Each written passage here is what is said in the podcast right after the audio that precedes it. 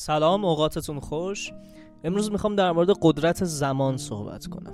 تا حالا دقت کردید که مشکلاتی که برای ما به وجود میاد مسائلی که برای ما به وجود میاد با قدرت زمان حل میشه؟ خب مثال می‌زنم.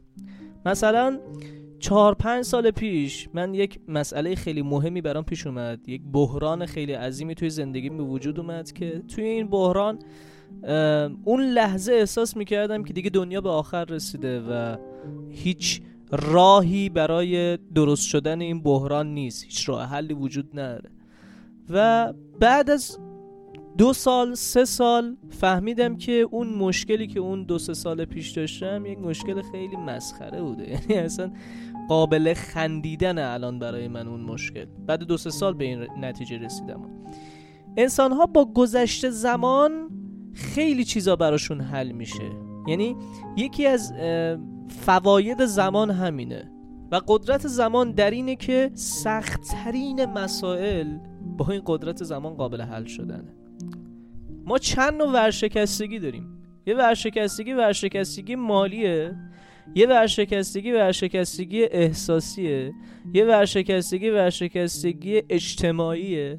یعنی شما به جایی می‌رسی توی زندگیت بعضی موقع ها که از لحاظ مقبولیت اجتماعی خیلی سطحت میاد پایین. به خاطر کاری که داری انجام میده به خاطر اون هدف و آرمانی که توی ذهنت هست. درسته؟ مشکلی که برای من به وجود اومده بود این مقبولیت اجتماعی بود. سطح مقبولیت اجتماعی من توی جامعه یهو نزول پیدا کرد.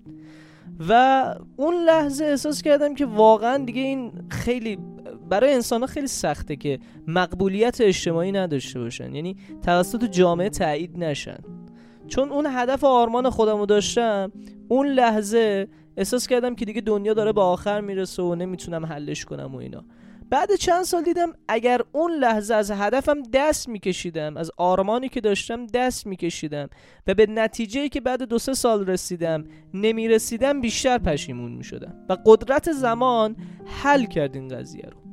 قدرت زمان یعنی اینکه شما در لحظه که احساس می‌کنید که دیگه هیچ چیزی واسه از دست دادن ندارید هیچ راه حلی برای مشکلتون وجود نداره وارد یه ورشکستگی خیلی عظیم احساسی وارد یه ورشکستگی خیلی عظیم مالی وارد یه ورشکستگی خیلی عظیم اجتماعی قرار گرفتید می‌تونید با قدرت زمان با فکر کردن به قدرت زمان که دو سه سال بعد این آگاهی رو داشته باشید که دو سه سال بعد این ورشکستگی به یکی از مسائل خنده یکی از خاطرات خندهدار زندگیتون تبدیل میشه.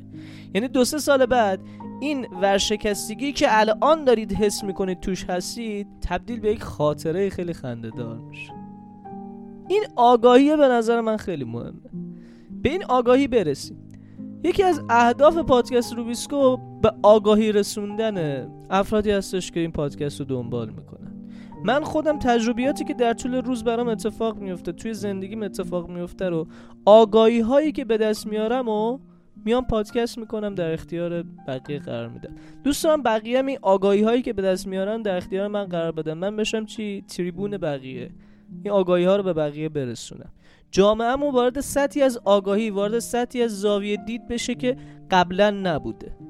پس در لحظه ای که احساس کردیم که دیگه دنیا به آخر رسیده و هیچ راه حلی برای مشکلمون وجود نداره از آگاهی قدرت زمان بهره من بشیم.